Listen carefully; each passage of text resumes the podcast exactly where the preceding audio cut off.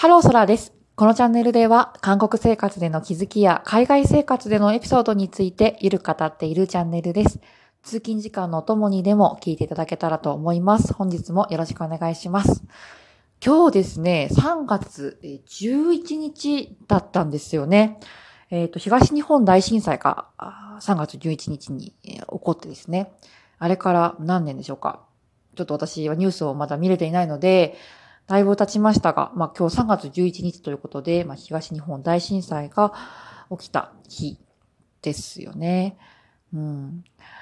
で、私ちょっとこれの、えっと、エピソードを撮ろうと思ったのが、私自身ですね、忘れていたんですよね。で、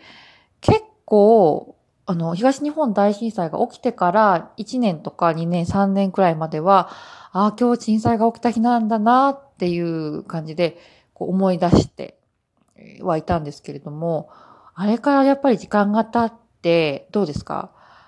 あのね、忘れてしまってますよ。私だけですかね。忘れてしまっていたんですね、自分は。で、改めてこう、まあ、歴史上にあったことね、すべての日にちとかっていうのは覚えてられないですよね。いろんなことが起きるわけですから、今まで私が生きてきた時代でもイラク戦争が起きたりとか、あとは911のエンパイアステイツのビルディングですね。あれがあの、ゲロにあったりとかですね。っていうのが、私がこう、まあそこそこ物事を考えられるようになった年、年齢の時代でもいろいろ起きていたわけですね。SARS が起きたりとかですね。またウイルス、コロナウイルスが今、あの、ちょっと蔓延しているような状態になってしまったっていうのもまたその一つだと思いますし、で、何が言いたいかっていうと、やっぱり物事ってね、こう忘れてしまうんですよね。うん、で、えっ、ー、と、まあ、日本人なんだから、こう東日本大震災3月の11日っていうのを、これから死ぬまで毎年ね、こう絶対覚えていなければいけないとかっていうわけではないと思うんですよね。でも、なんかこう、これがですね、やっぱなんか、なんていうんですかね、あ、うん、人間やっぱりこう、なんか、喉元過ぎれば暑さを忘れるっていう言葉がありますけれども、どうですか？今家に乾パンとか水とか防災キットみたいなのを準備されているっていう方いらっしゃいますか？なんかね、多分当時は準備してたと思うんですけど、えっと、その東日本大震災が起きた時ね、とか、あとはえっと、その、えっと、1年とか2年後とか、それぐらいまで。でも、5年とかね、時間が過ぎた今、準備してる人って、結構少ないんじゃないかなって思ったんですよね。うん。どうですか？今コロナウイルスってすごい大騒ぎになって、マスクとかね、消毒液とか買い込んでる人いますよね。これ5年後とかにマスク家に常備するってそういう人っていなくなっちゃうと思うんですよね。まあ、いたとしても、こう、その母数はね、少なくなるんじゃないかなって思うんですよね。やっぱりね、人間って悪いことも、すっごい人生に起きたもう最悪な出来事、悲しすぎる出来事っていうのも、時間が過ぎれば、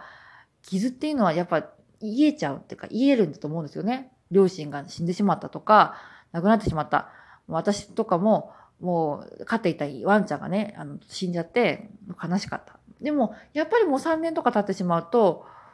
その時の悲しみをね、何十年も引きずるってことはなかなかない。あったらしんどいじゃないですか、人生。だから多分、そうならないように、忘れるように人間ってできてると思うんですけれども、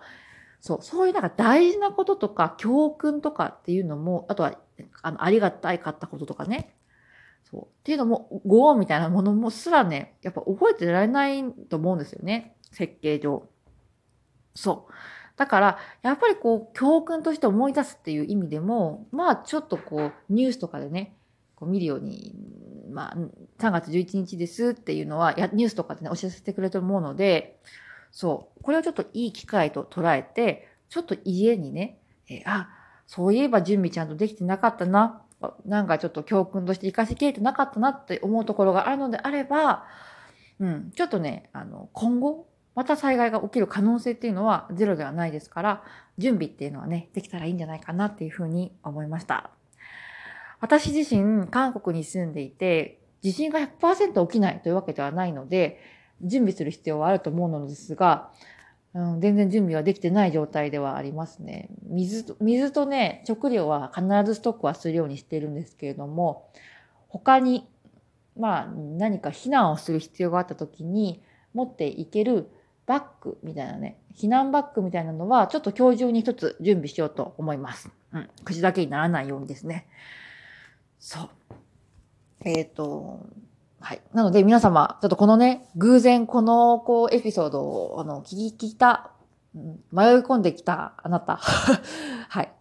今日中にでも何か一つね、準備できることっていうのがあれば、今後災害とかね、何か緊急事態に、えっ、ー、と、備えて準備っていうのは、なんかでき、一つでもできたらいいんじゃないかなっていうふうに思います。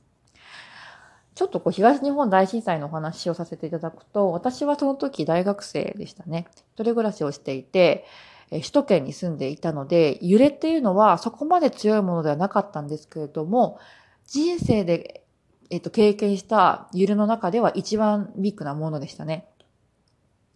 で、えっと、家でね、休、休日だったか祝日だったか、なんか家にいて、ものすごい揺れて、壁のものとかが落ちてきて、ちょっとこれはやばいと思ってですね、人生で初めて地震で外に出ましたね。うん、で、隣の家の人も、あの、出ていらして、大丈夫ですか？なんて言ってね、中に入って、その後はね、電気とかも、あの時はあれでしたよね。あの、なんか一日何時間か停電してね、電気をこう抑えるみたいな、うん、っていうのがあって、そう、その時ね、ハンバーガー屋さんでアルバイトをしていたので、電気がね、使えないと、あの、ハンバーガーとかね、作れなかったので、うん、アルバイトのシフトとかもね、変わったりとかして、ちょっとね、こう、強烈な思い出というか印象があったような気はしますね。うん、そう。実際にね、その震源地の方にお住まいだったりとか、あとは、まあ、あの、原子力発電所の周りにお住まいだった方とかっていうのは、本当にこう、うん、人生を変えてしまうようなね、経験とか、思い出、あとは悲しい思いをね、された方もいらっしゃると思うんですけれども、うん、だ悲しい思いとか、うん、そうですね、まあ、えっ、ー、と、何ですか、その震災でこのせ、えっ、ー、と、何ですかね、世界っていうのを、まあ、出なければならなくなってしまった方、韓国語で言うのであれば、ハヌルならあの、いた方もいらっしゃいますね。お空の国に、まあ、行かれてしまった方もいらっしゃると思うので、そういう方たちの悲しみとか、無念さとかっていうのを無駄にしないためにも、うん。まあ、私たち一人一人がね、できること。あの、えー、時代とか、あの、モーメントに戻ってね、あの、自信がなかったことにしたりとかっていうのは魔法使いではないですからできませんので、そう、起きてしまったことは起きてしまった。として、そこからね、まあ、今後の未来の子供たちとか私たちとかがね、まあ、同じようなことが起きた時に同じような悲しみっていうのを二度とね、あの繰り返さないように、生み出さないようにするにはどうすればいいかっていうことで、そこでね、学んだことっていうのは、まあ、自分の日常生活とかね、えー、あとは、そういう業界とかで働かれている方は何か建物を建てた、建てるときとか、うん、何かね、津波とかにね、退避できる、避難できるようなところを作ったりとか、そう、そういうのはね、ちょっと、まあ、できたらいいんじゃないかなっていうふうに思いますね。はい。で、個人ができることとしては、あの、先ほど申し上げた通り、まあ、避難バッグをね、準備したりとか、うん、避難場所を確認しておいたりとかっていうのは、シミュレーションしておくくらいは、しっかりね、あの、簡単にできることだと思いますので、はい。えー、せっかくの機会ですから、本日3月11日、ちょっとね、一つ何かアクションを起こしてみ、えー、たらいいんじゃないかなっていうふうに思います。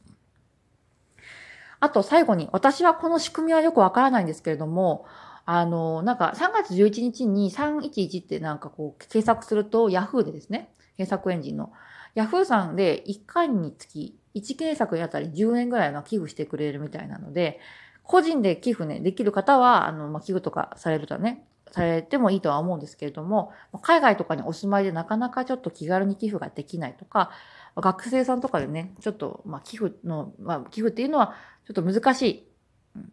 ていう方。まあ、寄付をしないから心が冷たいとかっていうわけではないですからね。うん。まあ、一回ね、検索するだけで10円寄付されるみたいなので、あの、ヤフーでね、検索されされたらいいんじゃないかなと思います。私は先ほど検索してきました。この仕組みはちょっとわからないですね。ヤフーさんの方でご好意でやられてるのか、何かその、後ろにね、わかんないですよ。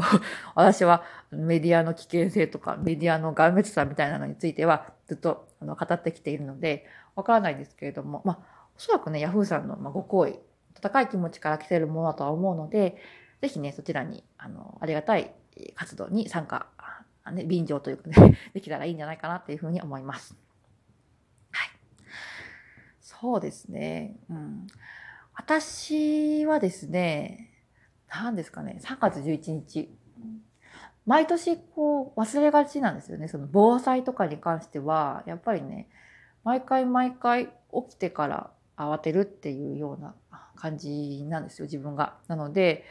そうそう。いつね、何が起きても、起きるかわからないですよね。こんなコロナウイルスがこんなになるとは思ってなかったですから、日頃からちょっと先をね、こう読んで、うん、退避というか、あの、準備しておくっていうのは、ちょっとね、あの今後の課題ですね。うん、としてやっていけたらなと思いますし、私自身何かそれに対して準備をしたということがあったら、こちらでもご報告させていきたいと、いただきたいと思いますので、はい。皆様もですね、あの、今日という日をちょっとね、こう、思い出して、教訓としてですね、何か1アクションできるような、そんな日になれば、まあ、悲しい思いをね、この地震でした方も、にも、うん、喜んでもらえるというかですね、まあ、うん、喜んではもらえないかもしれないですけれども、まあ、無駄に、ね、ならないということで、私はね、いいんじゃないかなっていうふうに思いました。はい。今日も一日頑張りましょう。バイバイ。